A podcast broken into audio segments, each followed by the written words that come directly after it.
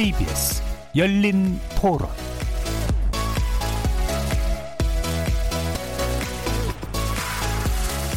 안녕하십니까. KBS 열린 토론 정준희입니다.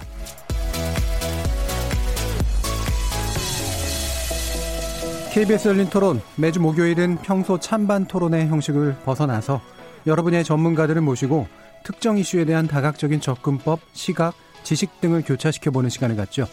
이름하여 지적 호기심에 목마른 사람들을 위한 전방위 토크, 줄여서 지목전 토크.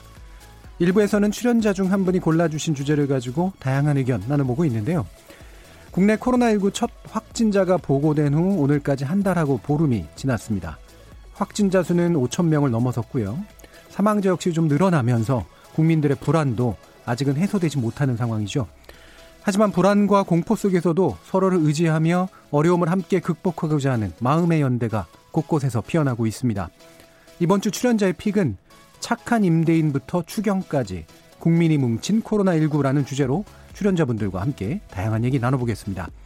이어서 제작진의 픽은 치명적 바이러스가 인류를 어떻게 위협해왔고 인류는 또 어떤 방식으로 이를 극복해왔는지 의료 인류학자 모시고 감염병에 맞선 인류의 생존 투쟁에 대해서 얘기 나눠보려고 합니다. 바이러스와 인류의 경쟁이라는 주제로 코로나19라는 처음 맞서는 바이러스와의 싸움에서 우리는 어떤 승리의 기록을 남겨야 될지 자세히 얘기 나눠보겠습니다. KBS 열린 토론은 여러분들이 주인공입니다. 문자로 참여하실 분은 9730 누르시고 의견 남겨주십시오. 단문은 50원, 장문은 100원에 정보 이용료가 붙습니다. KBS 모바일 콩, 트위터 계정 KBS 오픈, 그리고 유튜브를 통해서도 무료로 참여하실 수 있습니다. 날카로운 의견과 뜨거운 참여 기다리겠습니다. KBS 열린 토론 지금부터 출발하겠습니다. 살아 있습니다. 토론이 살아 있습니다. 살아있는 토론, KBS 열린 토론. 토론은 라디오가 진짜입니다. 진짜 토론, KBS 열린 토론. 오늘 함께 하실 분들 소개하겠습니다. 경제는 좌도우도 없다. 참 좋은 경제연구소 이인철 소장 나오셨습니다. 안녕하세요. 이인철입니다. 나라를 걱정하는 과학자 이종필 건국대 교수 나오셨습니다. 안녕하세요. 이종필입니다. 규정을 거부한다. 한국 여성 변호사의 손정혜 이사 나오셨습니다. 안녕하세요. 손정혜입니다. 그리고 오늘 특별 초대 손님이신데요. 정신건강 전문의이시자 의료인류학자이시기도 한 박한선 박사 모셨습니다. 네, 안녕하세요. 자, 이렇게 경제 전문가, 법률 전문가, 물리학자, 의료인류학자까지 각기 다른 전공과 개성을 가진 네 분의 출연자와 함께 만들어가는 지적 호기심에 목마른 사람들을 위한 전방위 토크, 줄여서 지목전 토크. 오늘도 호기심과 기대 한가득 품고 출연자의 픽부터 시작해 보겠습니다. KBS 열린 토론. 자, 첫 번째 주제 착한 임대인부터 추경까지 국민이 뭉친 코로나19 어, 이 소재 이인철 소장께서 만들어 주셨는데요.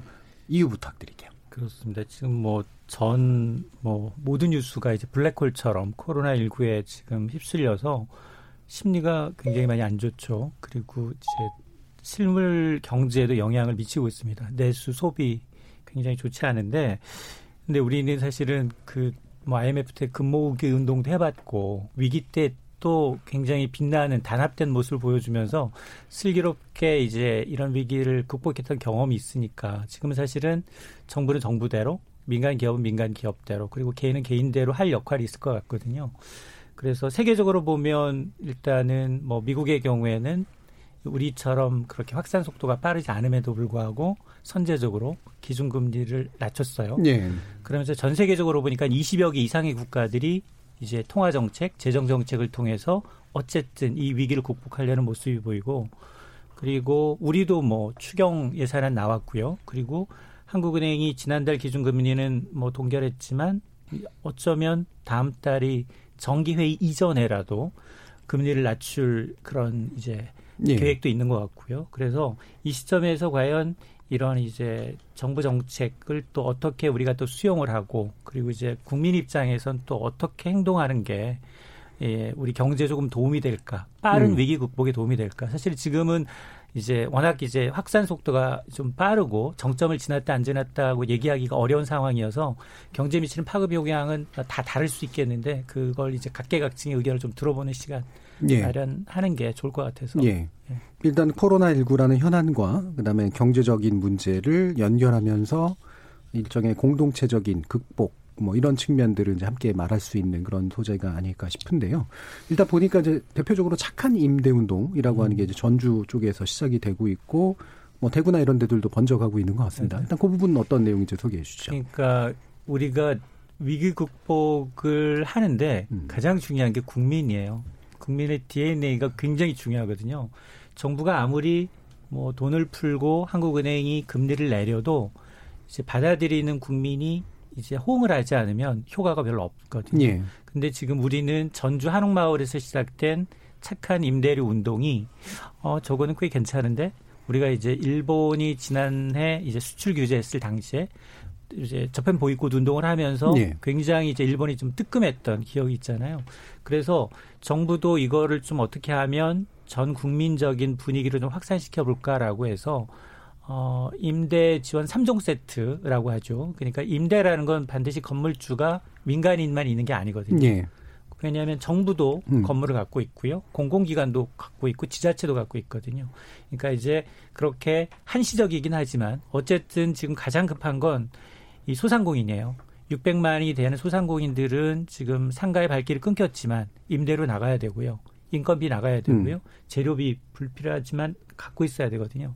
그러니까 이런 삼중고를 겪고 있는 임대 그 계약하시는 이제 영세 상공인들을 어떻게 도울 거냐. 네. 이게 민간 차원에서 시작된 운동이기 때문에 거기에다 약간의 세제 혜택을 좀 더해서 음. 이걸 좀 확산시켜 보자라는 취지이기 때문에 지금 보면 일부 연예인들도 보면 건물 갖고 계신 분들 꽤 계시잖아요. 네. 그 뉴스를 보게 되면 뭐 굉장히 깎아주는 착한 임대료 운동에 동참하겠다 이런 것들이 이제 조금 여론 분위기가 형성되고 있으면 굉장히 그거는 상징적인 의미가 커요. 네. 이런 이제 유명 이제 연예인이나 아니 이런 사람들이 그런 거에 동참하게 되면 다른 분들도 조금 뭐 전체로 다 가지는 않는다 하더라도 음. 일정 부분 이제 파급 효과가 있지 않을까 저는 개인적으로 그렇게 생각합니다. 예, 지금 경제 위기 국면에서 가장 이제 취약한 대 중의 하나인 영세상 그 소상공인들에 대해서 직접적으로 뭔가 이렇게 도움이 될 만한 일을 국가와 민간이 이제 같이 해나가는 이제 그런 측면인 건데 이게 이제 공동체가 우리가 같이 할 수 있어라고 하는 걸 보여주는 데 있어서는 저는 굉장히 효과적인 것 같은데 제가 라디오 KBS 일라디오 듣다 보니까 그 인터뷰하시는 이 당사자분 이런 말씀을 하시더라고요. 네. 착한 임대 운동에서 착한을 붙이면 네. 안 깎아주면 못된 사람이야. 이제 이런 아, 이제 느낌이 든다고. 그러니까 예. 이게 일장일단이 좀 있어요. 예. 사실은 우리 예전에 이제 그 베이비 부머들의 이제 노후 은퇴는 음. 적어도 이 건물 하나 사서 자기는 꼭대기층에 살고 밑에는 임대 주는 방식으로 했기 때문에 네. 민간 임대 차 임대 사업자라고 해서 굉장히 부자는 아니에요 사실은 네. 다 음. 그러니까 이제 일부 정말 그거 없으면은 이제 하루하루 생계가 어려우신 분들 있을 수 있겠지만 그래도 지금 하는 취지는 적어도 지금 우리가 경제적 그 코로나 때문에 우리가 경제 어려운 게 과거 경험을 보게 되면 적어도 한 석 달, 음. 길게는 6개월이었거든요. 이 기간을 같이 감내하겠다는 거거든요. 예. 자, 그런 마음 씀씀이가 음. 조금 더 확산되자라는 좋은 선한 운동이라는 거지 음. 반드시 이걸 해주면 좋은 사람, 안 예. 해주면 나쁜 사람, 이거 선긋기는 정말 안 됩니다. 그렇죠. 이게 이제 계기가 돼서 뭔가 각자가 참여할 수 있는 그런 방법들을 한번 만들어 보자라는 정도로 해석이 되는데요. 이종필 교수님은 어떻게 보셨어요? 네, 아, 저도 그, 야, 참, 이게 좀 위기가 닥치니까 음. 우리 음. 국민 특유의 뭔가 좀 이제 같이 고통을 분담하면서 예. 위기를 돌파하려는 그런 저력이 나오는 게 아닌가 생각이 들었고 또 하나는 그 왜 우리가 이제 한참 최저임금 논란이 있을 때요. 뭐 만원 음. 간이 어쩌니 막 이제 이런 얘기 있을 때 그것 때문에 이제 경제 망한다 이제 이런 얘기들도 있었잖아요. 근데 그때도 이제 나왔던 게 사실은 좀 이제 이 실제로 자영업자분들이 가장 힘들어하는 게 이제 임대료 부분이었는데 네. 그 부분이 이제 좀 얘기가 안 되고 그것도 일방적으로 뭐 어떻게 뭐 깎자라든지 이렇게 할 수는 없는 거고 사실 예. 사회적 합의가 필요한 부분인데 그 논의가 사실은 이렇게 좀 잘 되지는 않았었거든요. 예. 이게 그 그게 이제 또 뭐 예를 들면은 젠트리피케이션이라고 해가지고 음. 이렇게 뭐 상권이 살아나면은 갑자기 임대료가 올라가가지고 이제 또 다 쫓겨나서 오히려 상권이 죽어버리는 이제 이런 문제를 어떻게 해결할 건지 이제 얘기만 많았지 사실은 당사자들이 모여가지고 합의를 하거나 좀, 예.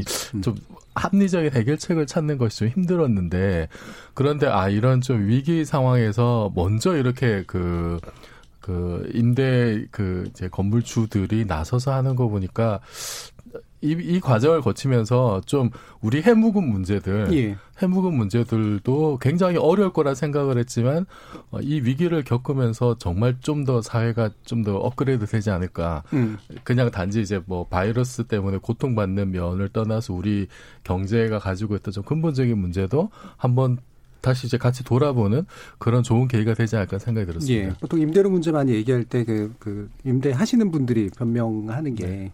나만 낮추면은 주변에서 욕 먹는다. 네. 맞아요. 그게 그렇죠. 같이 음. 연결되어 있기 때문에. 근데 요걸 빌미로 음. 한두 개 이렇게 빠져나가는 분들이 네. 생기면 좋지 않을까 하는 생각도 사실 맞아요. 있긴 있어요. 근데 네. 왜냐하면 이게 사실은 강남에 이제 유명한 상가들이 네. 있어요. 근데 거기는 거리가 텅텅 비어 있어요. 상가들이 음. 비어 있음에도 불구하고 임대료를 낮추지를 않아요. 네.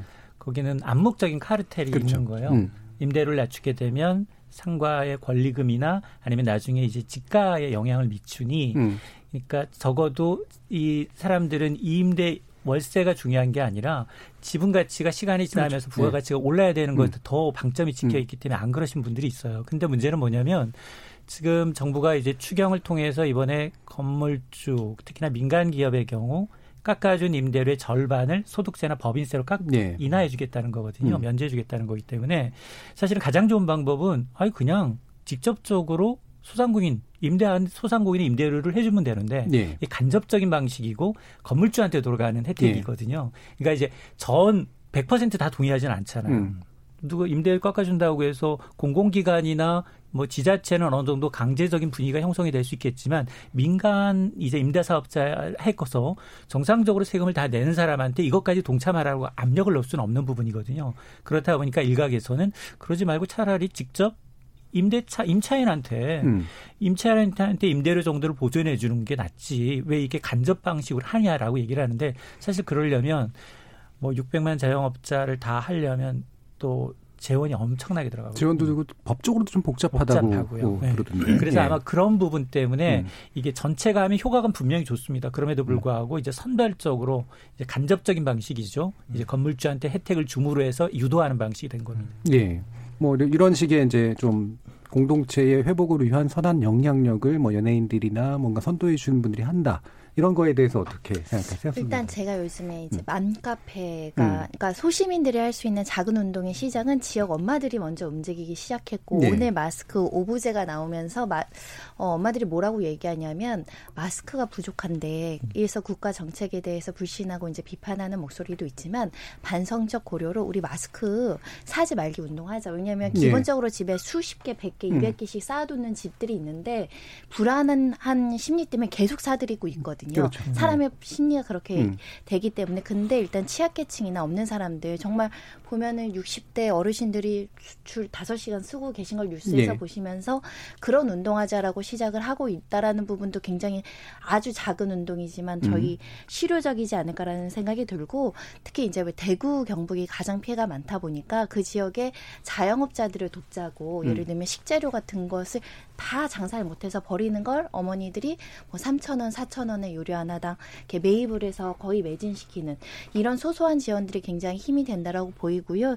뉴스에도 많이 나오는데 전남 진도 농민들이 배추 80개 보냈다라고 네. 대구 지역에 나오는데 이게 이제 우리 소시민들이 할 수 있는 영향력이고 이게 그분들한테도 감동적으로 다가오지 않을까 그런 생각이 들고요. 또 이제 뭐 연예인들이 워낙에 사회적인 영향력이 크고 우리나라에서 가장 큰 영향력을 가진 BTS도 그 슈가 멤버가 이제 성금 1억 원을 냈다고 하니까 이 예. 아미 팬클럽에서 4억 원을 기부를 합니다. 음, 예. 이 4억 원의 출처는 콘서트를 하기로 했었는데 취소된 거죠. 그래서 음. 각자의 각자의 환불금이 있었는데 그 팬들이 환불받지 않고 그 금액을 전부 성금으로 냈다는 부분에 있어서는 사실 팬들부터 우리 하나하나 내가 무엇을 할까에 대한 고민이 시작됐다라고 보여서 굉장히 긍정적이고 마찬가지로 그 임대인 인하 운동을 지원하겠다는 것도 그러니까 누가 강제로 시킨 게 아니라 아, 아래에서 하향식으로 올라온 거고 상향식으로 올라오는 운동이었기 때문에 아마 지원책도 조금 정착이 되기 쉽지 않을까 생각이 들어서 예. 뭐비 김태희 부부라든가 배우 박은혜 씨라든가 서장은 홍석철 씨도 음. 지금 임대인 인하 운동을 시작하고 있거든요. 이게 좀 널리 알려진 사람 그리고 이렇게 좀 소소하게 내가 동참할 수 있는 것 이런 것들이 조금 널리 확산이 되면 위기를 좀 극복하는 데 도움이 되지 음. 않을까 음. 생각이 듭니다. 자, 이렇게 공포에 취약할 수밖에 없고 이기적인 인간의 이타적인 행동 우리 인류학자로서 어떻게 보십니까? 네. 그래요. 그 사실 이기적으로 행동하시는 분들도 많죠. 예. 네, 있는데 그것도 사실 뭐 무조건 나쁘다고만 볼 건 아닙니다. 음, 사람들은 음. 다 이기적이거든요. 음. 근데 그럼에도 불구하고 또 우리가 이 이타적인 마음을 가지고서는 좀 높은 수준의 이 사회적 구조를 가지고 있는 것도 사실입니다. 음. 사실 뭐 지금뿐만이 아니라 뭐 조선시대 고려시대 때도 역병이 돌면 이렇게 좀 형편이 어려운 사람들, 뭐 노약자들한테 부역과 세금을 면제해주고 예. 주변에서 도와주고 이래 이런 오랜 전통이 있거든요. 사실 그래서 뭐 몰타 그르다의 문제가 아니라 사회가 전체가 이 닥친 이 거대한 문제를 어떻게 같이 힘써서 해결해 나갈 것인가라는 그런 차원에서 보면 어, 이런 이제 행동들이 좀 이해가 될 수 있을 것 같습니다. 말씀하신 대로 임대료 계속 나는 원래 받던 대로 받겠다, 그게 계약이다 이렇게 하면 결국 다 망하는 거거든요. 그렇죠. 예. 이타적 행동의 중요한 근원이 이제 공동체성에 대한 네네. 어떤 네. 그게 이제 자신의 이기적 생존에도 도움이 된다라고 하는 맞습니다. 그런 이제 누적이 필요하잖아요. 또 하나가 예. 이제 그 이런 좋은 선한 이 행위에 대한 평가의 잣대를 음. 기부를 한다고 하면 어떤 기부 금액에 이제 많고 적음이 아니라 예. 적게 기부했다고 그게 과연 그 사람의 마음 온전한 마음을 음. 훼손하지 말았으면 아, 좋겠고 예. 그다음 또 하나가 아까 이제 얘기해 주셨지만 거기 대구 경북 지역은 정말 사투를 벌이고 있고 거기에서 이제 힘들어하시는 분들을 위해서 마스크를 뭐 몇 장을 보냈다고 하더라도 예. 아니면 거기서 이제 장사가 안 되는 데 가서 소상공인 가서 일부러 음식을 먹어줬다 하더라도 네. 그런 것도 굉장히 작은 도움이거든요. 그러니까 이게 금액이든 내가 나타나는 이제 어떤 조그만 마음의 표시가 남이 보면 굉장히 하찮은 것일 수는 있겠지만 그걸 표명하게 되면 네. 이게 굉장히 힘들어져요. 음. 한 사람조차도 아, 저 내가 이거 했다고 욕먹나?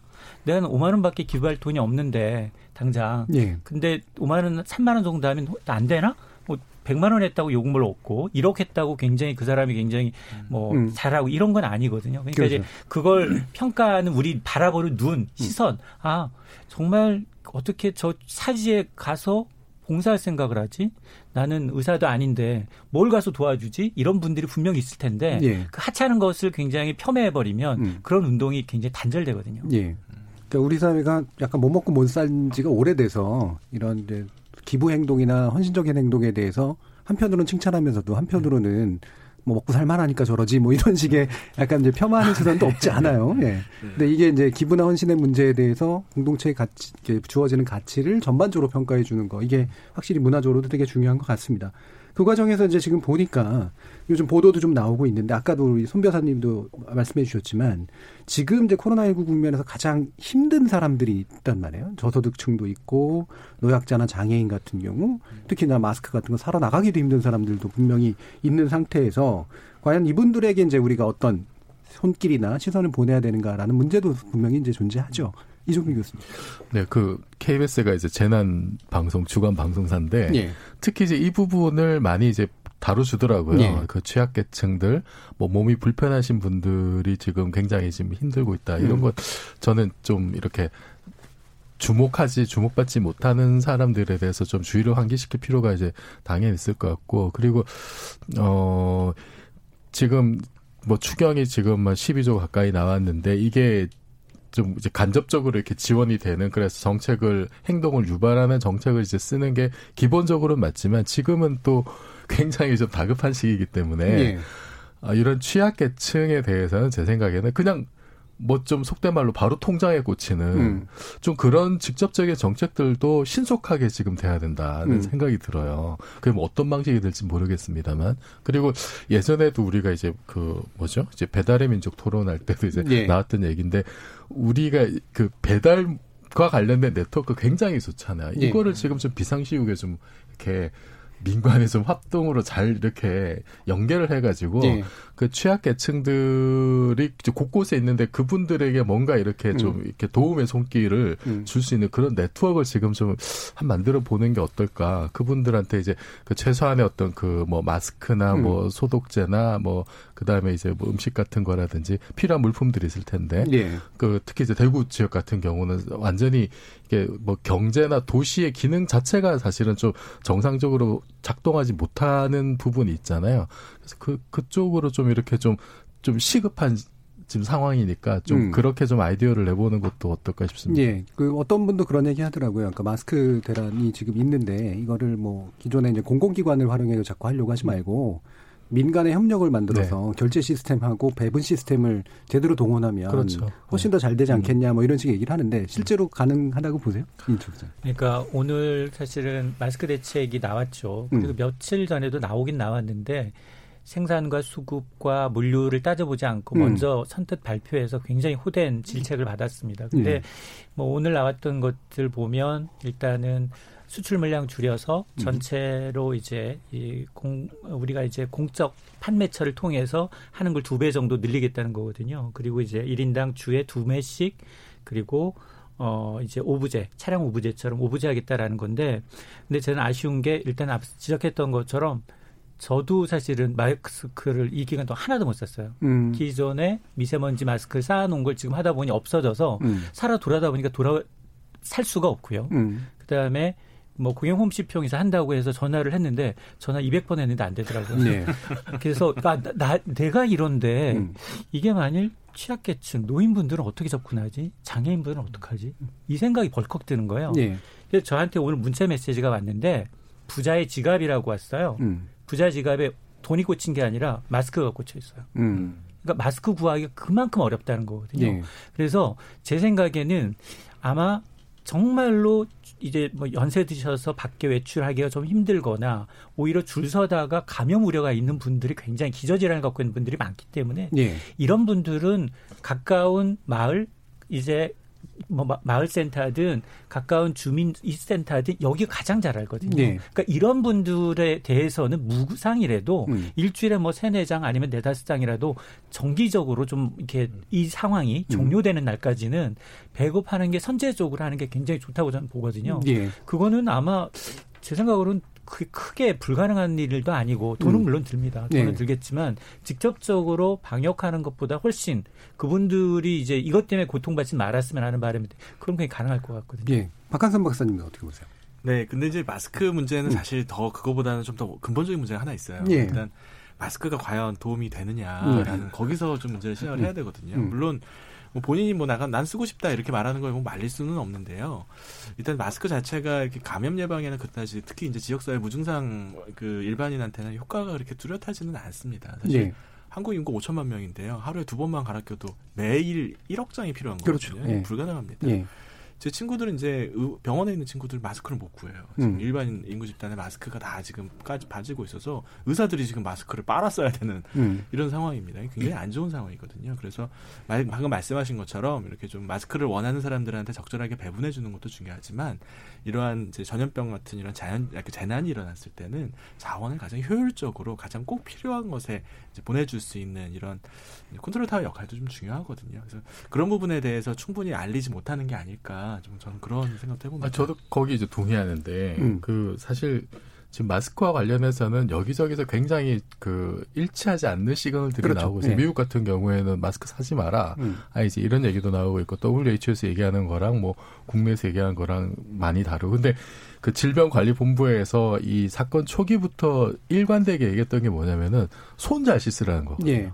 마스크 쓰라는 게 아니고. 네, 공통적인 내용들은 다른 네. 거예요. 네. 그래서 저도 그 마스크 같은 경우에는 뭐 이렇게 인터넷에 뭐 오래전에 주문했던 게 이세 오고 막 이제 이런 경우가 있었는데 손 소독제는 멀쩡해요. 예. 그냥 바로 다음 날 이렇게 옵니다. 음. 사실은 손 소독제가 이렇게 동이 나고 뭐 이제 이래야 어쩌면 정상일 것 같은데 마스크가 이렇게 좀 풍기 현상이 일어난 거는 좀좀 비정상적인 면이 있다. 네. 그리고 네. 여기에는 물론 이제 정부나 방역 당국에서 일관된 메시지를 내지 못하고 좀 혼선이었던 부분도 있겠지만은 그런데 이 좀 방송이나 언론에서 너무 예. 좀이 마스크를 매개해서 위기감을 좀 너무 증폭시킨 게 아니냐 음. 이런 좀 불안 공포 마케팅으로 좀 재미를 본 그런 면도 작용을 하지 않았나 싶어요. 예. 그 처음부터 우리가 아니 뭐 KF 뭐 94 이런 고급 마스크가 사실 왜 음. 필요합니까? 근데 그게 사건 초기부터 이게 너무 이렇게 내리에 음. 박혀 있어가지고 아 저 바이러스를 막으려면 저 정도 써야겠고 이게 너무 빨리 이렇게 그, 그 네. 이렇게 퍼져버린 우리 또 장비빨 이런 거 되게 어, 좋아하고 그, 템빨이래요 네. 예. 템빨. 근데 우리 손정혜 변호사님 말씀하실 때 지금은 좀 우리가 냉정하게 마스크 덜 쓰고 안 쓰는 운동 좀 했으면 좋겠어요. 음. 그냥 유증상자인 경우에 이제 다른 사람들을 위해서 이제 좀 쓸 필요가 있지만 그렇지 않은 경우는 굳이 저는 마스크 안 써도 된다고 보거든요. 예. 좀이 부분은 좀 우리가 다 같이 좀 다시 한번 고민해봐. 봤 으면 좋겠습니다. 그러니까 마스크가 실제로 얼마나 유효한가에 대한 판단, 그 다음에 만약에 필요하다면 그것이 필요한 사람들이 누군가. 그러니까 뭐 예를 들면 의료진이라든가 감염 가능성이 있는 사람들이라든가 전파 가능성이 있는 사람들이라든가 또는 취약계층이라든가 뭐 이런 정도로 이제 확실하게 압축해 주는 게 좋을 것 같아요. 손정희 변호사님. 예, 근본적으로는 사회적인 거리두기, 뭐 잠시 음. 멈춘 이런 단어가 나왔잖아요. 마스크 쓰지 않을 일을 만드는 게 지금 요번 음. 주는 굉장히 중요하지 않을까. 아예 네. 바깥에 외출을 하지 않으면 음. 마스크 쓸 일도 줄어들죠. 그런 음. 부분들도 조금 이야기를 해줬으면 좋겠다. 근데 음. 우리가 중국처럼 강제적으로 뭐 거리 지나다니면 뭐 들어가 나가라고 이런 강력한 조치는 할 수 없겠지만 시민 네. 스스로 좀 덜 나오는 방법을 강구해야 되는데 저는 10일째 사무실 안 나가고 있어요. 음. 일단 상담 오시는 의뢰인도 없어요. 음. 저희도 자영업자 피해를 보고 있는데 네. 일단 영세는 아니죠. 어, 영세하다고 주장해야 됩니다. 네. 근데 일단은 집에서 노트북으로 이제 재택근무를 예. 했고요. 아이들은 음. 2주째 놀이터도 안 보냈습니다. 그렇죠. 네. 그러니까 아이들 마스크를 한 장도 안 썼어요. 2주 동안. 음. 근데 저는 방송국은 와야 되니까 마스크를 쓰고 다니거든요. 예. 그래서 가급적 내가 나가는 동선을 줄이는 것도 이 마스크 대란을 어, 이겨낼 수 있는 방법이고 음. 특히 이제 최소 30장 이상씩 가지신 분들 간혹 있거든요. 그분들은 요번 주 다음 주까지는 조금 자제하셔도 네. 한 주만 마스크 사는 대열에 합류하시지만 않으셔도 음. 지금 한 한 장, 두장 가지고 계신 분들 있거든요. 저도 딱 세 장 남았더라고요. 음. 요런 사람들한테 좀 양보하는 자세. 예. 그러면 한 다다음 주면은 좀 정상화되지 않을까 싶어요. 음, 음. 네, 이런 그 시기에 꼭 돈을 벌려는 욕심에 이 사재기 하시는 분들이 있어요. 그게 음. 이제 분명 개인적인 욕심에 의해서 이제 사는 것보다도 이제 대량으로 우리 얘기했지만 뭐 마스크 제작 업체들 한 140여 개 정도 되는데 그 업체 가운데는 아 이제 마스크 가격이 폭등할 거를 폭등하니까 기존 거래처가 꺾었고 이제 유통회사 하는 아들한테 350만 장을 몰아줬다는 거 아닙니까? 네. 원가는 300원, 350원. 음. 판매가는 지역 맘카페를 통해서 4,500원. 예. 15배 남겨 먹었다는 음. 거예요. 음. 그러니까 이렇게 몇백만 장씩을 갖고 있는 사람들이 분명히 있어요. 예. 지금도 쟁여놓고 있는. 음. 왜냐하면 지금 오픈마켓을 통해서 이런 소식이 나올 때마다 풀려요. 음. 막 990원, 1,000원, 저, 지금 한 4, 5천 원 하는데 보통 그렇게 풀린 물량들을 의심해 볼 소지가 분명히 있는 것들이거든요. 예. 그러니까 어디선가라도 이제 단속이 시작됐기 때문에 국세청부터 시작을 해서 경찰까지 지금 굉장히 이 부분에 단속을 하고 있기 때문에 그분 물량들이 풀리는 것도 굉장히 중요하거든요. 그러니까 이게 뭐 다들 이제 어렵고 힘들고 이 사태가 얼마나 지속될지 몰라서 홍련화해서 쟁여놓는 것도 있지만 악의적으로 돈벌 목적으로 네. 수백억 이득을 챙기는 이런 집단도 굉장히 있기 때문에 좀 눈좀 좀 크게 뜨고 우리도 살펴봐야 돼요. 네. 많이 알려진 거지만 모 신문사가 마스크 대란 얘기해놓고 네.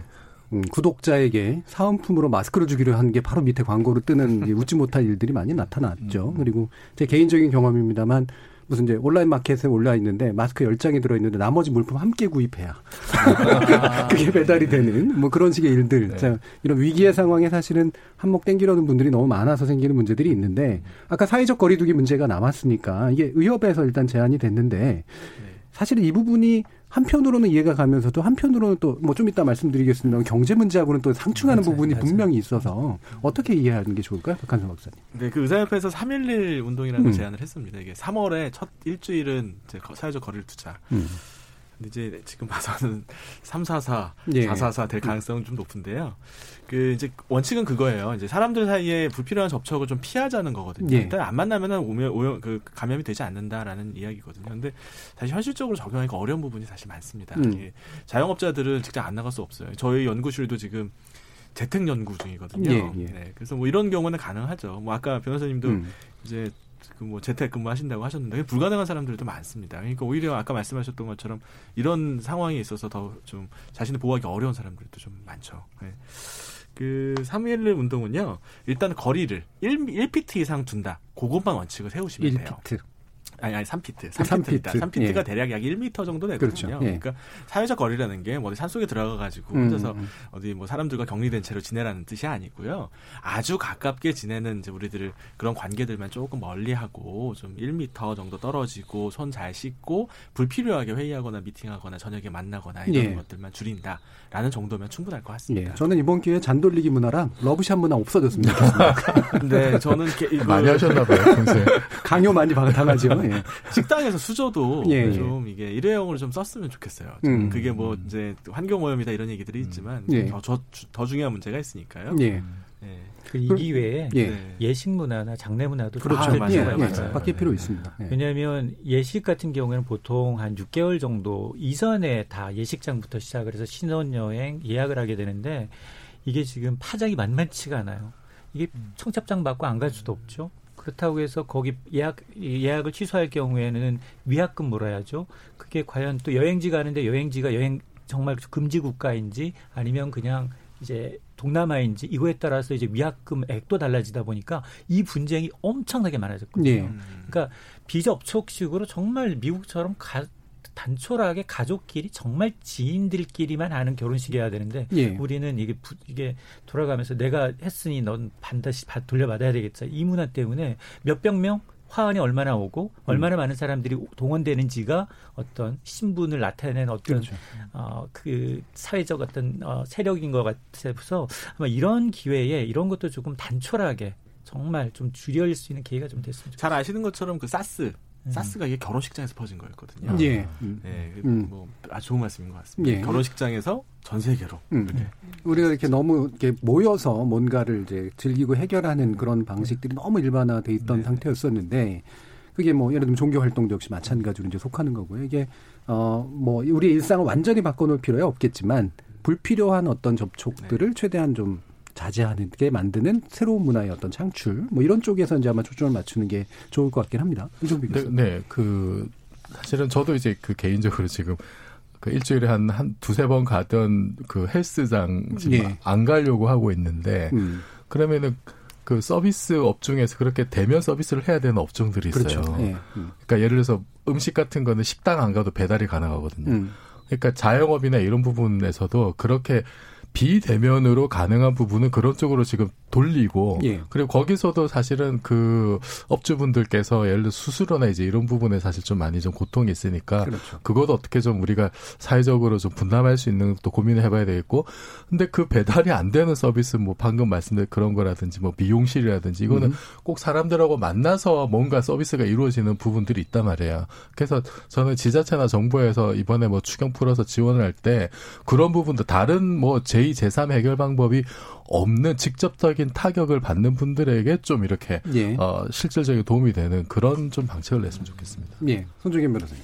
지금 뭐 대부분의 자영업자는 매출 제로 배달업을 제하고는 그렇다고 보이고요. 특히 이제 가장 타격인 것이 학원이죠. 학원이 음. 지금 뭐 요번에 강남 한 어학원이 폐업했다라고 하는데 일단은 다 환불해 줘야 됩니다. 학원법에 예, 따라서 예. 수업을 못하면 그럼 인건비랑 임대료랑 이런 걸 일시적으로 다 감당을 못한다고 보시면 되고 오늘도 뭐 홍대 카페 거리에 매출 일 매출 6만 원 찍었다. 예. 뭐 수백만 원의 임대료를 내야 되는. 근데 그런 경제적인 타격에도 불구하고 1, 2주는 잠시 멈춤이 멈춤을 어떻게 해야 될지를 저희가 골몰해야 되지 않을까라는 음. 생각도 들고 지금 정부에서 임대료 인하하면 그의 50%를 보전해 준다고 하잖아요. 지금 학원 문을 닫고 싶지 못 닫는 것이 조금이라도 학생을 받아야 조금이라도 인건비가 나오는 구조이기 때문에 예. 그러면 이런 자영업자 프리랜서 강사분들에 대한 정말 기본 소득이 안 되는 분들에 대한 지원책 이런 예. 거는 아직 안 나오고 있거든요. 음. 이런 게 있으면 딱 일주일, 2주만 잠시 멈 번쯤 한번 해보고 싶거든요. 예. 저희 지금 사무실도 투표 올려놨어요. 파트너들끼리 음. 직원들 돌아가면서 교대로 재택근무 재택근무가 아니라 유급 휴가를 주자. 예. 근데 어떤 변호사님은 음. 내가 직원을 활용을 해야 되기 때문에 휴가를 못 주는 거죠 일주일을. 음. 음. 그래서 이런 것들이 지금 아직 사회적인 합의나 공론화가 좀 부족한 곳들이 있고 음. 오늘 뉴스에 보니까 어느 한 600명의 중견 기업이 아침 뭐, 뭐 월요일마다 예배를 드리다가 요번 주부터는 영상으로 예배를 드린다고 하는데 자꾸만 잠시 멈춤 뭐 이렇게 좀 사회적인 거리두기 가급적인 지배 이런 게 조금 이슈가 나와야지 정책 결정하는 특히 기업을 운영하시는 분은 어, 일 일주일 멈춰도 되는 회사면 좀 뭐 반은 좀 휴가를 주던가 이렇게 예. 좀 했으면 좋겠어요. 우리 지목준 토크에서 예전에 이제 언택트 비즈니스나 뭐 이런 것들을 다뤘는데 이게 뭐 급격하게 현실화될 가능성이 굉장히 높은데 말씀처럼 우리가 사회성이라고 하는 건 같이 모여야 가능하고 또 이제 서로 만나야지 가능한 그런 일들이 또한 여전히 있어서 그게 우리의 정신 건강이나 신체 건강에 어떤 영향을 또 미칠까도 한번 짚어볼 필요는 있는 것 같아요. 박한선 박사님. 네, 맞습니다. 이 사람은 또 만나야 되거든요. 음. 만나지 않으면 외롭죠. 슬프고. 그리고 이제 그 인간관계를 계속 맺어야 되는 이제 뭐 필요가 있습니다. 아까 말씀하셨던 것처럼 노약자라든지 정보 소외계층 같은 경우에는 음. 이제 다양한 이런 디지털 device를 사용해서 다른 사람들과 직접 대면하지 않아도 열 contact 접촉을 유지할 수 있는 방법을 잘 모르세요. 음. 뭐 인터넷으로 이렇게 대화를 한다든지 영상 통화를 한다든지 이런 것들은 몰라서요. 사실 그런 부분에 대한 좀 세심한 배려가 있었으면 좋겠고요. 젊은 분들 같은 경우에는 사실 뭐 제가 굳이 이야기하지 않아도 이미 다 다른 방식으로 더 소통하고 이야기하고 하시거든요. 예. 사실 직접 만나지 않아도 된다고 생각을 뭐 하고는 있습니다. 그리고 아까 이제 말씀하셨던 것처럼 이런 이제 저도 다음 주 당장 다음 다 다다음 주죠. 다다음 주부터 이 인터넷 온라인 강의 온라인 만들어야 되고 만들어야 네. 되거든요. 저도 지금 네. 네. 발등에 불입니다. 아, 그래서 근데 요거 찍어서 우리 강의로 아니 그러면 네. 이게 사실은 대학 강의는 비싸잖아요. 네. 비싸고 이 수업 일수를 못 챙길 경우에는 네. 어느 정도 환불을 해줘야 되는 거 아니에요? 지금 그런 요구들 나오고 네, 있어요. 등록금은 한 달 단위로만 돼서 한 달을 통째로 만약에 음. 수업을 못했다 그러면 환불이 감액이 되는데 음. 지금 그 한 달을 채우지 못한 상태에서 인터넷 강의나 개강이 좀 미뤄지는 상황이기 때문에 등록금 인하 좀 어려운데 음. 예체능 이런 데는 이제 실기 같은 그렇죠. 거 실비 들어간 건 이제 환불이 돼야 되죠. 음. 아그 아, 그 말씀드리면 예, 예. 잠깐만 좀 예, 하겠습니다. 그래서 예. 이세 가지만 좀 저는 좀 이야기를 좀 하고 싶습니다. 첫 번째 붐비는 곳이 아니면 외출하셔도 됩니다. 괜찮다. 그래서 음. 집에 계시는 분들도 사람들 많지 않은 곳에 뭐산 공원 음. 좋습니다. 음. 좀 지금은 오히려 사람이 더 없어요. 그래서 음. 더 한가합니다. 예, 그런 곳에 가셔서 운동도 하시고 적당한 신체적 활동을 하시는 게 반드시 필요하고요. 특히 노약자분들 예. 잊지 않으셔야 됩니다. 두 번째는요. 이 확진자나 접촉자들이 자가격리하셔야 되는 분들 있어요. 근데 이런 분들이 죄책감에 시달립니다. 예. 가족들도 예. 격리돼야 되고 동료들한테 이야기하기도 좀 그렇고 또 이제 특정 종교나 뭐 중국을 다녀왔다든지 이런 본인이 약간 부주의한 행동을 할수 있거든요. 예. 그것 때문에 또 스스로 힘들어하고 죄책감 음. 느끼는 경우가 있어요. 근데 사실 걸리고 싶어 걸린 사람 은 아무도 없습니다. 사회 음. 또 주변에서 좀 지지 지원해줘야 될 것 같고요. 그리고 마지막으로 너무 힘들어서 정말 뭐 죽고 싶을 정도로 우울하다 이러신 분들도 가끔 있습니다. 예, 국립 트라우마 센터가 이 세월호 사고 이후로 이제 예. 생겼습니다. 음. 그래서 트라우마 센터에 이제 연락을 하시면 예, 적절한 지원을 받을 수 있으니까 음. 혼자서 끙끙하지 마시고요. 아, 즉시 필요한 서비스를 받으실 수 있도록 좀 권유드립니다. 예. 결국은 이제 오늘 또 경제 문제까지 포함해서 이제 이야기를 나누는 거니까 그럼 마지막으로 인치호 소장님께서 현재 추경 편성 어떤 된 내용 같은 거 좀 보시면서 어떤 게 좀 핀셋으로 필요한지 한번 말씀 뭐 주시죠. 규모는 뭐 다들 아시다시피 한 17, 11조 7천억 정도여서 역대한 네 번째 규모고 세스나 메르스 때보다도 좀 많은 편이고 특히나 이제 방역이라든가 소상공인 지원 그리고 이제 민생 안정을 위한 소비 진작책까지 이제 돈은 골고루 음. 쓰이는 것 같은데 근데 좀 새롭지는 좀 않다. 네. 왜냐하면 뭐 신용카드 소득공제를 좀 높여주거나 음. 아니면 뭐 신차를 사면 뭐 개별 소비세를 인하해주거나 이게 다 했었던 네. 거여서 음. 지난해부터 했었는데 과연 넉 달 동안 앞당겨서 차를 많이 살 건가 음. 이게 소비에 좀 도움 될까 이게 좀 아이디어를 좀 좀 다른 좀 굉장히 좀 산뜻한 아이디어를 기대했는데 예. 그게 좀 못 미치는 부분이 분명히 있어 보이고 그리고 저는 개인적으로 앞서서 지적을 하셔서 사회적 거리 두기도 굉장히 중요하고 정부가 이렇게 돈을 푸는 데도 중요하지만 물론 한국은행은 아마 4월 9일 예정된 금통위 이전에도 금리를 이제 미국 따라서 인하할 가능성은 높은데 이렇게 재정 정책 통화 정책을 하는 건 굉장히 그만큼 경기가 어렵기 때문에 정부가 이런 살리겠다는 의지를 보여주는 거기 때문에 소비자들 입장에서도 지금 소비자가 대접받는 시기거든요. 네. 앞서 얘기하셨던 것처럼. 음. 그러니까 정상적인 소비 활동은 음. 오히려 경제에 플러스가 되거든요. 예. 그게 일자리예요. 음. 그래서 기업들도 사실 이를 이번 기회로 매출이 줄어들었다고 해서 대기업들이 굉장히 뭐 지점을 폐쇄하고 이러면 더 힘들어집니다. 그렇죠. 예. 이건 나중에 파급이 더 커요. 그렇죠. 인력 문제, 고용 문제뿐만 아니라 지역에 있는 상권, 부동산까지 다 죽여놓거든요. 음. 그러니까 이제 그렇게 이제 꼬리 자르게 하거나 이번 기회를 구조조정의 기회를 삼지 말아야 된다라는 거. 예. 그리고 또 우리 소비자 입장에서 착한 소비는 계속 하자. 정상적인 음. 거. 지금 뭐 여행 가기 좋은 때요. 뭐, 예. 뭐, 일본 후쿠오카는 18,000원, 뭐, 제주도는 4,000원, 3,000원, 뭐, 이렇게 나오고 있어요. 그러니까 예. 일본 가라는 얘기 아닙니다. 예. 그러니까 우리가 같은 돈을 쓰더라도 지금 돈을 쓰면 음. 더 소비자가 왕처럼 대접할 수 있는 시기이기 때문에 정상적인 소비를 하자. 예, 예. 예. 방금 말씀하셔서 혹시 여행사에서 나오셨나는 생각도. 근데 실제로 여, 지금 요 국면에서 버틸 수 있는 여행사 한두 개뿐이 없고 어, 항공사 역시 한두 개뿐이 없다라고 네. 그런 식의 얘기를 하더라고요. 굉장히 좀 심각한 문제에 대해서 우리가 다각적으로 좀 대응을 해야 될 필요가 있는 것 같습니다. 청취자들도 의견들 많이 주셨을 것 같은데 한번 들어보겠습니다. 정의진 문자 캐스터.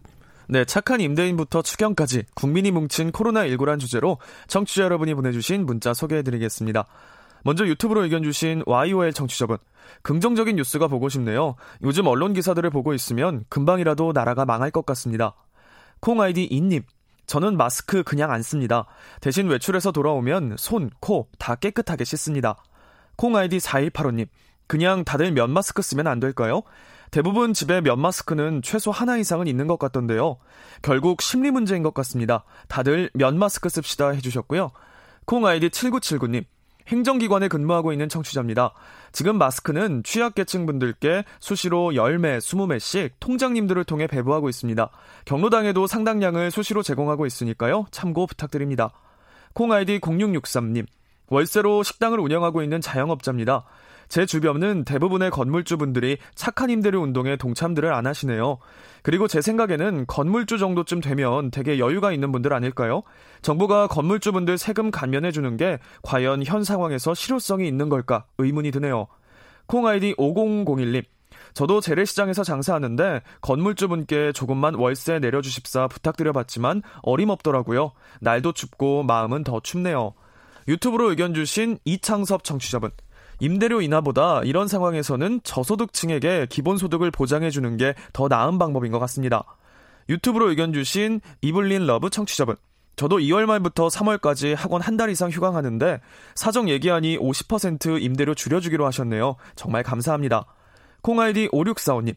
다들 힘든 시기에 그래도 서로 도우려는 마음들이 아직은 남아있어서 다행입니다. 우리 다 힘내자고요. 라고 보내주셨네요. 네, KBS 열린 토론. 이 시간은 영상으로도 생중계되고 있습니다. 유튜브에 들어가셔서 KBS 일라디오 또는 KBS 열린 토론을 검색하시면 지금 바로 토론하는 모습 영상으로 보실 수 있습니다. 지금 방송을 듣고 계신 청취자 모두가 시민 농객입니다. 문자로 참여하실 분은 샵 9730 누르시고 의견 남겨주세요. 단문은 50원, 장문은 100원의 정보 이용료가 붙습니다. KBS 모바일 콩, 트위터 계정 KBS 오픈을 통해서도 무료로 참여하실 수 있습니다. 계속해서 청취자 여러분들의 날카로운 시선과 의견 보내주세요. 지금까지 문자캐스터 정의진이었습니다. 청취자들의 직접 참여로 이루어지는 KBS 열린 토론, 청취자들의 의견을 받아봤는데요. KBS는 현재 대한적십자사와 함께 취약계층과 대구 경북 지역 의료진, 자영업자 지원을 위한 성금을 모금하고 있다고 합니다. 어, 한 통에 5천 원 기부되는 코로나19 긴급 지원 전화는 ARS 060-707-1234입니다. 물품이나 더 많은 기부를 원하실 경우에는 대한적십자사에 1577 8179로 연락 주시면 됩니다. 국민 여러분들, 청취자 여러분들의 많은 참여 부탁드리고요. 재난 방송 관련해서도 한 가지 알려드릴 사항이 있습니다. 코로나19 확산 방지를 위해 자가격리자는 다음과 같은 생활 수칙을 반드시 준수해 주시기 바랍니다. 먼저 감염병 전파 방지를 위해 격리 장소에서는 외에는 외출을 금지하시고요. 독립된 공간에서 혼자 생활을 하셔야 될 거고 진료 등 외출이 불가피한 경우 반드시 관할 보건소에 연락, 먼저 연락을 해 주시기 바랍니다. 그리고 가족 또는 동거인과 대화 등 접촉을 하지 않는 것도 중요하고요. 개인 물품 사용 및 건강 수칙 지키지도 꼭 같이 해 주시기 바랍니다. 어, 격리 장소를 무단 이탈하시거나 격리 거부하는 등 위반 사항 발생 시에는 관련법에 따라서 300만 원 이하의 벌금이 부과될 수 있다는 사실도 알려드립니다. 지목전 토크 출연자의 픽 여기서 마무리하겠습니다. 여러분께서는 KBS 열린 토론과 함께하고 계십니다.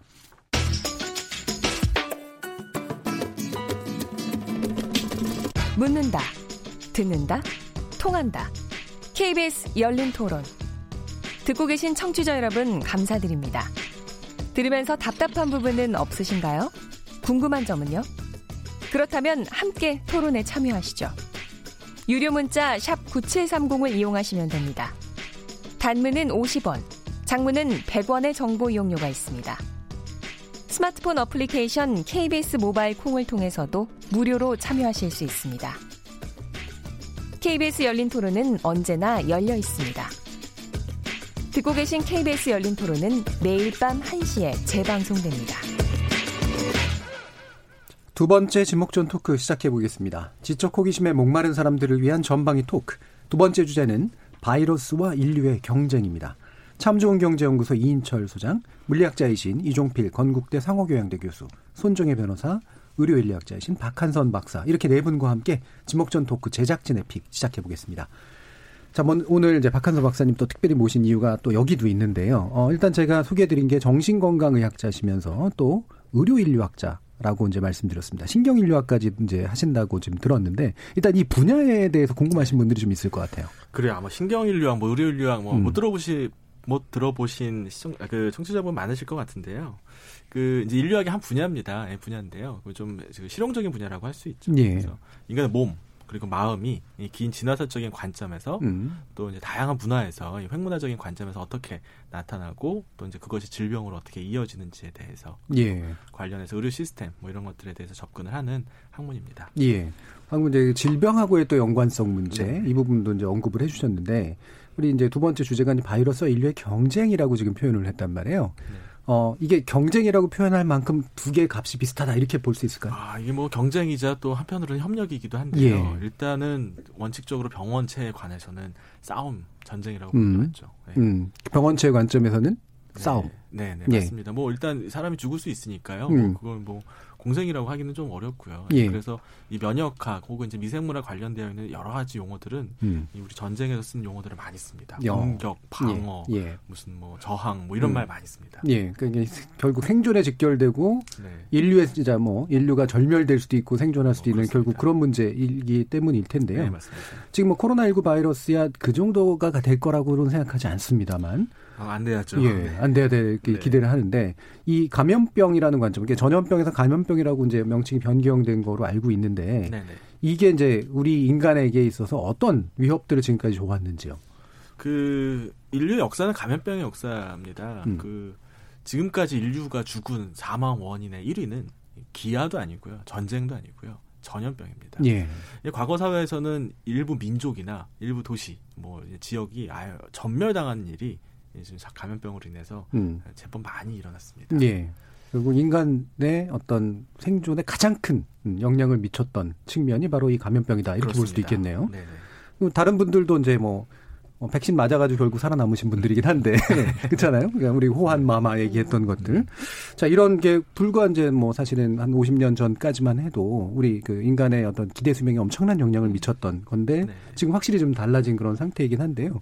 다른 분들 같은 경우에는 어떤 감염병 이게 떠오르세요? 손정희 박사. 그 호환마마 말씀하신 천연두. 천연두. 그러니까 천연두를 봤을 땐 일단은 뭐 피부에 물집이 생기고 네. 그런 약간 뭐라고 해야 되나요? 여기 이게 외관상으로 굉장히 음. 이제 사람에게 혐오감을 음. 불러일으키는 음. 질병으로 이제 대표적으로 어떤 네. 영화를 보든 소설을 이렇게 표현이 되는데 얼굴이 나중에 이렇게 네, 곰보라고 하죠. 네. 근데 저는 제일 궁금했던 게 치사율이 지금 뭐 우리 0.6이다 1% 미만인데 네.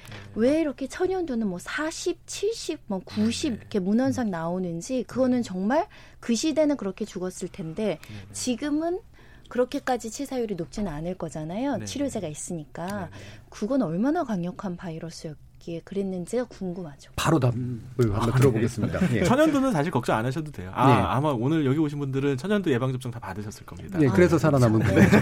네. 80년대까지 하다가 이제는 안 맞거든요. 음. 이제 사라진 질병이죠. 근데 음. 천연두는 말씀하신 것처럼 그 치사율이 높은 게 인구 집단에서 많이 달라요. 음. 그래서 많이 있었던 제가 아시아나 유럽 지역에서는 치사율이 그렇게 많이 높지는 않았고요. 음. 앓고 그냥 넘어가신 분들이 많았죠. 예. 근데 그 잘 아시겠지만 이제 천연두에 접촉이 되지 않았던 인구 집단이 있습니다. 아. 예, 여러분 아시는 것처럼 아메리카 예. 원주민들이 남아메리카.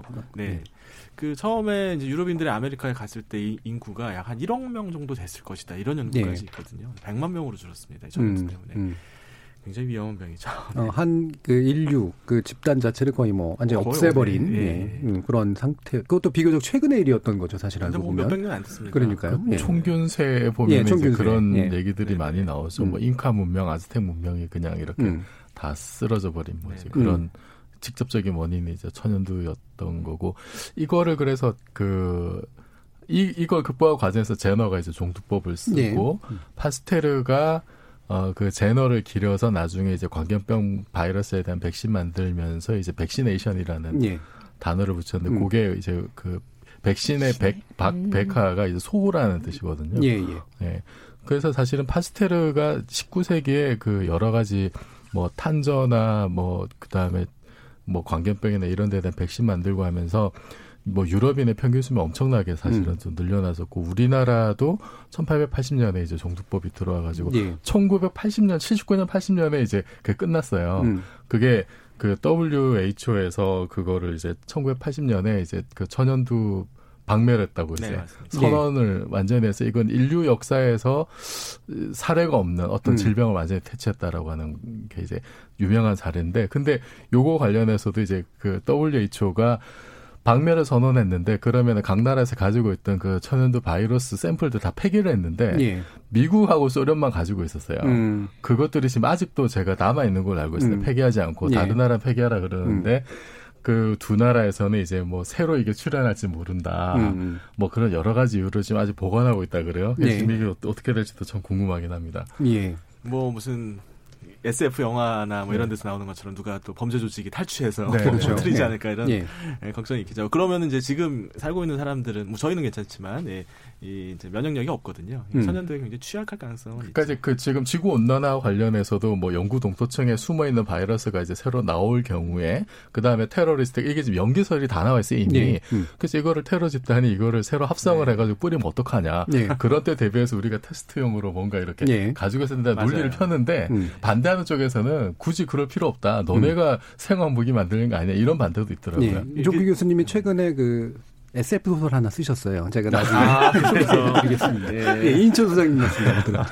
저는 아마 이게 영화였기 네. 때문에 기억이 아주 강렬하게 남는데 아웃브레이크라는 아웃브레이크. 음. 네. 에볼라 바이러스 음. 얘기예요.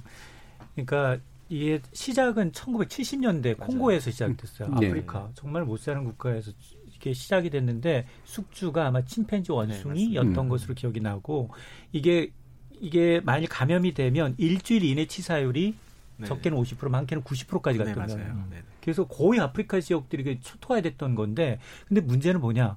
이게 2010년대 또 재발합니다. 네. 그게 전 세계적으로 또 확산이 되는 그런, 근데 그러면 거의 한 30년 내지 40년 동안 이게 살았다는 거잖아요. 백신 없이. 네.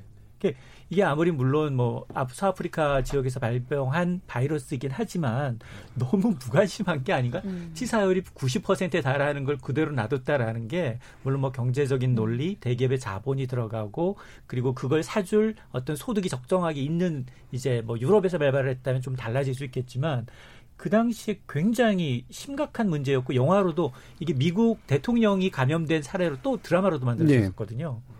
에볼라 바이러스 그러면 사람들이 이렇게 코나 이 모든 구멍에서 이제 피를 뿜고 죽는, 죽는 이미지 예, 이런 예. 거로 굉장히, 굉장히 강하게 막, 예. 각인이 돼 있죠. 예.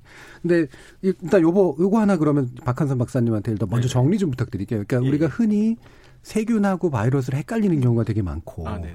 그다음에 이제 감염병과 전염병이 사실 동의어는 또 아닌 그런 상태잖아요. 이 부분 간단하게 좀 정리 좀 해주시죠. 아, 그 바이러스는 음. 이제 생물과 무생물의 중간 정도의 의미가 그 여- 위치, 생물학적 위치를 가지고 있습니다. 독립적인 독자적인 번식이 불가능하고요. 숙주의 세포를 이용해서 예. 번식을 하고 숙주의 세포 막을 이용해서 자신의 외피를 캡시드라고 하는데 그걸 음. 만들어서 번식을 하는 방식을 취합니다. 그러니까 아마 숙주보다는 나중에 진화했겠죠. 음. 근데 그러면 그 그렇기 때문에 이제 동시에 또 아주 좀 잘 자유롭게 좀 변이도 많이 생기고 또 폭발적으로 좀 증가되는 특징이 음. 있습니다. 세균은 이제 단독 번식이 가능합니다. 그래서 뭐 이렇게 뭐 무슨 우리 더러운 것들 놔두면 거기서도 세균이 그냥 혼자서 자라거든요. 자라기도 네. 하고 그게 이제 일부가 또 감염이 되기도 하는 거거든요. 그래서 이제 핵이 따로 있는 진핵생물이라고 하죠. 좀 음. 그런 면에서는 좀 다른 차이가 있는데요. 일반인이 느끼기엔 똑같습니다. 병을 일으키는 거니까요. 똑같습니다. 그리고 감염병, 전염병은요. 전염병은 인간 사회에서 옮기는 거로 전염병, 그리고 음. 인간과 동물 사이에 왔다 갔다 하는 걸 감염병이라고 하는데요. 사실 거의 대부분의 질병들이 인간과 동물 사이에 왔다 갔다 합니다. 그래서 음. 요즘은 일반적으로 그냥 감염병을 통칭하는 경향입니다. 음. 그러면 그 방금 또 말씀이 나왔으니까 인수공통 감염병 예, 예. 이 부분, 그러니까 우리 조류 독감이나 사스 같은 경우도 네, 네. 나왔던 것처럼 맞아요. 이 부분도 이제 좀 위협적으로 느껴지는데 어떤가요? 그, 게 지금 어, 현대 사회 감염병 문제에 있어서 가장 핵심입니다. 그래서 어, 인간 사회에서 버지, 어, 인간들만 주로 감염되는 전염병들이 몇 개가 있거든요. 근데 음. 그런 것들은 그렇게 심각하지가 않습니다. 이건 네. 병원성 균형 이론이라고 하는데요. 에볼라 같이 너무 심각한 질병은 널리 퍼지지 못합니다. 음. 숙주가 곧 죽어버리기 금방 때문에 죽으니까. 예. 퍼지지 못합니다. 그래서 인간 사회에서 이제 널리 우리가 감염이 되는 것들, 뭐 대표적으로 뭐 헬리코박터 파이로리 음. 뭐 대부분 예. 많은 사람들 가지고 있거든요. 그 위에 있는 네, 뭐 음. 위험 생기지만 심각하지는 않습니다. 음. 근데 인수공통 감염병은 그렇지가 않습니다. 이 동물에서 인간 사회로 이게 넘어온 다음에 이제 변이가 일어나서 인간 사회로 넘어와서 치명률이 굉장히 높은 경우가 있어서 근데 전염성도 많이 높고요. 물론 아주 긴 진화적 시간이 지나면은 물론 변화성이 약해지겠지만 뭐 당장 죽는 사람한테는 그런 게뭐 별로 위로가 안 되죠. 죽는 분은 이제 위로를 못 듣죠. 네. 근데 이게 우리 이제 백신 문제가 결국은 인간이 이제 이런 전염병 감염, 감염병과의 싸움에서 굉장히 네. 중요한 네. 어떤 기법으로 이제 만들어진 건데 네. 사실은 흔히 늘 이런 상황에서 궁금해하거든요. 그러니까 백신 언제 만들어? 언제 만들어 이러는데 결국 백신을 만들어지지 않느냐는 의료 기술의 차이도 있지만 경제성의 문제 아니겠습니까? 인천 소장님. 그러니까 뭐 예를 들어서 그 마이크로소프트 창업주가 이런 아프리카나 이런 재단에 의해서 의료 쪽으로 굉장히 많이 투자를 하고 음. 기부를 하고 관심을 갖고 있음에도 불구하고 정작 손익계산서가 맞느냐. 그리고 그 발발한 국가의 피해국이 과연 이 만든 백신을 개발했을 때 그 개발 비용을 포함해서 플러스 이윤이 남느냐에 음. 따라서 개발 시기가 단축이 되고 그러니까 예를 들어서 지금 우한발 이 코로나 19의 경우에는 전 세계로 확산이 되면서 이제 미국부터 시작해서 유럽 안 된 곳이 지금 남극 빼고 없다고 하니까 네. 아마 개발이 굉장히 여러 지역에서 동시다발적으로 이루어지고 있는데 음. 그러나 옛날처럼 뭐 아까 이제 에볼라 바이러스도 네. 마찬가지고 삼 사십 년 동안 걸리는 이유는 결국은 그 누군가가 이거는 선제적인 실험을 통해서 굉장히 많은 연구 개발비가 들어가야 되니까 이제 옛날 과거의 6, 70년대는 그나마 이제 보건 공공의 개념으로 접근했다면 예. 최근 들어서는 점점 기업한테 이런 이제 어 굉장히 많은 막대한 자, 금이 들어가는 투자 음. 자금이 음. 들어가는 R&D 비용이 들어가는 것은 개발 이제 민간 쪽으로 이제 이관이 돼 있는 상황이기 때문에 굉장히 백신 개발에 네네. 난항을 겪고 있는 겁니다. 예. 뭐 비용도. 비용이고요. 이렇게 백신 개발이 아주 이렇게 생각처럼 쉬운 건 아닙니다. 그렇죠. 아까 에드워드 제너가 이제 천연두 백신 음. 이제 만들었지만 그 사실 천년 전부터 이 천연두에 대해서는 인두법이라는 게 이미 음. 민간에서 활용이 됐었어요. 음. 그래서 저희 천연두에 걸린 사람들의 고름을 코 인중 같은 데 이렇게 묻히는 겁니다. 예. 그러면 어떤 사람은 감염이 되기도 하고 음. 어떤 사람은 죽기도 하지만 또 많은 사람들은 또 조금 알, 앓고 지나가고 음. 굉장히 위험하죠. 음. 그걸 이제 소에 소가 걸리는 천연두 즉 우두를 사용해서 이제 바꾼 방법이었거든요. 즉 백신이 아주 효과적인 이제 전염병이었고 그러니까 이제 통제가 쉬웠는데요. HIV 같은 경우에는 지금 감염자가 너무 많은데도 불구하고 아직도 백신 개발을 못했습니다. 네. 게다가 백신은 또 문제가 사람들이 잘 받아들이지 않습니다. 백신 음. 접종 안 하겠다는 사람들도 음. 있고요. 콩고 지역에서 에볼라 백신 그거 시도했었을 때도 지역 사람들이 백신 맞으면 오히려 걸린다 그래가지고 거부해서 확 퍼진 적도 음. 있었습니다. 그래서 경제적인 문제도 있고요. 또 이제 의학적인 부분에서의 개발상의 난점 그리고 사람들의 인식 이런 부분들이 다 개선되지 않으면 백신으로 해결하기도 또 어려운 부분이 예, 바로 그 부분이 이제 문화적으로 굉장히 중요한데 미국 같은 경우도 그렇고 한국에도 이제 아나키라든가 이런 식의 운동들 보면 백신에 대한 그릇된 인식의 바탕을 둬서 집단적으로 거부해 버리는데 이게 개인의 문제로 끝나는 게 아니라 사회 방역의 문제를 흐트러뜨리는 그런 식의 것들이 있잖아요. 네. 맘카페나 이런 데서도 많이 좀 언급이 있지 않나요? 어, 오히려 이제 백신을 기다리죠. 대부분의 예. 엄마들이 이제 음. 모성애나 이런 거에 기초해서 보통의 이제 성인보다는 조금 더 이제 불안감이 많으니까 치료제 백신에 대한 욕구는 굉장히 많은데 음. 메르스 때도 제 기억에는 백신 얘기 있었어요. 치료제 음. 얘기 있었는데 네. 또 메르스 사태가 진정이 되고 우리나라에서 사망자가 안 생기니까 백신이나 치료제를 개발하는 게 거의 흐지부지 되는 문제.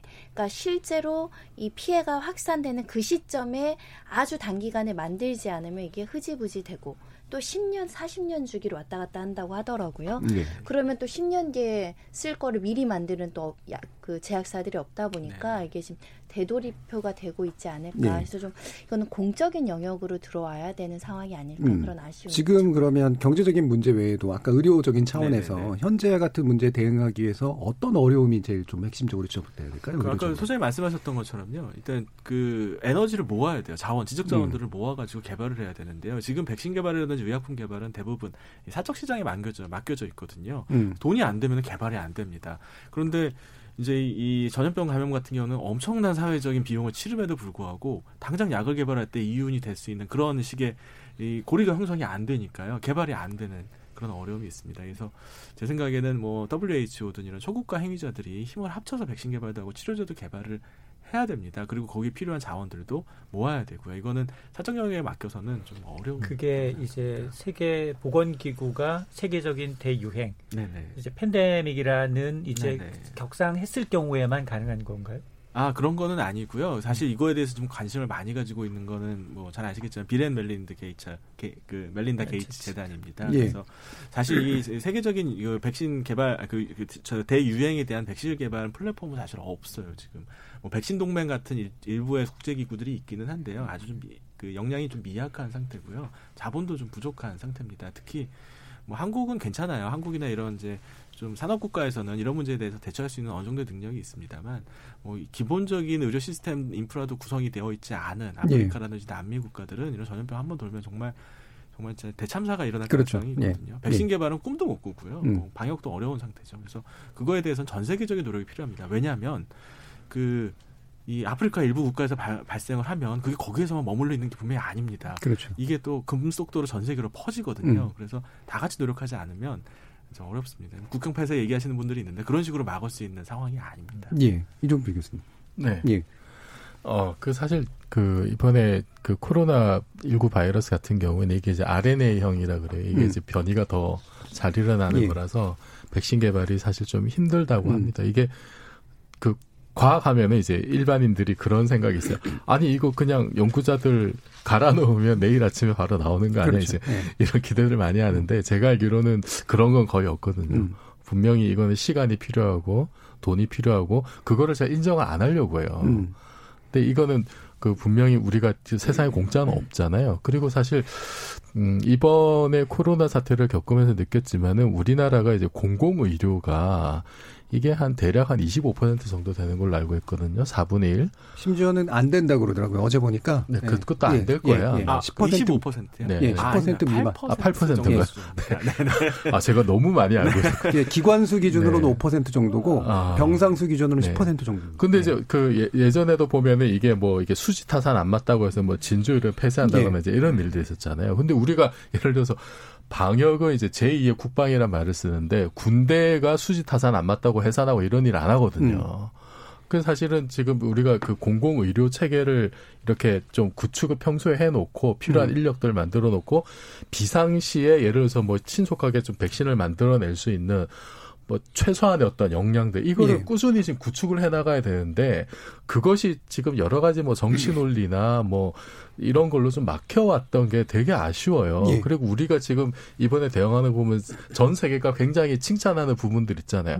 그러니까 우리가 상당히 이제 앞서 나갈 수 있고 잘할 수 있는 분야니까 좀 이번 겪으면서 좀 더 정말로 제2의 국방이라는 생각으로 공공의료의 비율을 뭐 지금 뭐 10%도 안 되는 저 진짜 충격적인데 음. 좀 획기적으로 좀 일단 높여놔야 그래야 나중에 정말 이런 뭐 전쟁 같은 상황이 닥쳤을 때 그 엄청난 사회적 비용을 훨씬 더 줄일 수 있지 않을까 싶습니다. 예, 이렇게 이제 공공이 책임져야 되는 시스템에 관련돼서 어제도 이제 저희가 토론을 한번 했었는데 어 박한수 교수 그 박사님께 네. 이런 얘기 질문 한번 드려야 될 것 같아요. 그러니까 흔히 지금 생각하는 게 뭐 에볼라 얘기도 나오고 뭐도 나오고 매번 이렇게 사스니 메르스니 이렇게 하니까 이게 결국 시간이 지날수록 점점 위험한 바이러스는 계속 나오고 우리는 더 위험해져 네. 이런 식의 인식이 이제 생기고 있단 말이에요. 네. 이게 이제 현실의 실제 전개 과정하고 맞습니까 아니면 그렇지 않습니까? 아 이거는 음. 안타깝지만 맞습니다. 맞습니까? 예. 1975년 이후로 신종 감염병이 한 50여 건이 음. 새로 생겼습니다. 예. 전에 없던 병입니다. 음. 숨어 있다 나온 거 아니고요. 음. 새로 생긴 겁니다. 코로나 바이러스, 코로나 19도 지구상에 없었던 그렇죠. 작년 예. 12월에 처음 발견된 신종이라고 병입니다. 붙였죠. 그래서 네네. 예. 그 여러 가지 원인에 의해서 신종 감염병이 점점 늘어나고 음. 있고요. 그리고 다 동시다발적으로 여러 군데에서 생기고 있는 상, 상황입니다. 그래서 예. 막을 수 없는 이제 어떤 좀안 좋은 트렌드라고 할 수 있죠. 예. 이거를 이제 물론 신의 어떤 처벌이라고 얘기하시는 분들도 있습니다만 과학적인 어떤 합리적인 이유를 대야 되잖아요. 왜 아니, 그렇게 뭐, 되는 뭐 거예요? 바이러스가 무슨 예. 인간의 처벌 그 뭐 이렇게 단죄하기 위해서 그랬던 예. 거는 아니고요. 문제는 가장 중요한 건 생태계 파괴입니다. 예. 예, 인간하고 이제 야생 동물이 살고 있는 이제 생활 여건이 그동안 엄격하게 구분이 돼 있었어요. 근데 음. 지금은 그게 점점 섞이고 있습니다. 그래서 예. 열대림을 벌목하고 또 음. 인간의 거주지를 늘리기 위해서 예전에는 사람들이 거의 가지도 않던 곳, 탐험가나 갈 만한 음. 그런 곳에 자꾸 뭐 집도 짓고 공장도 짓고 하고 있거든요. 음. 그래서 야생에 있던 이제 신종 감염병이 넘어오고 있습니다. 신종 감염병의 70%는 박쥐 그리고 나머지는 영장류에서 옵니다. 예.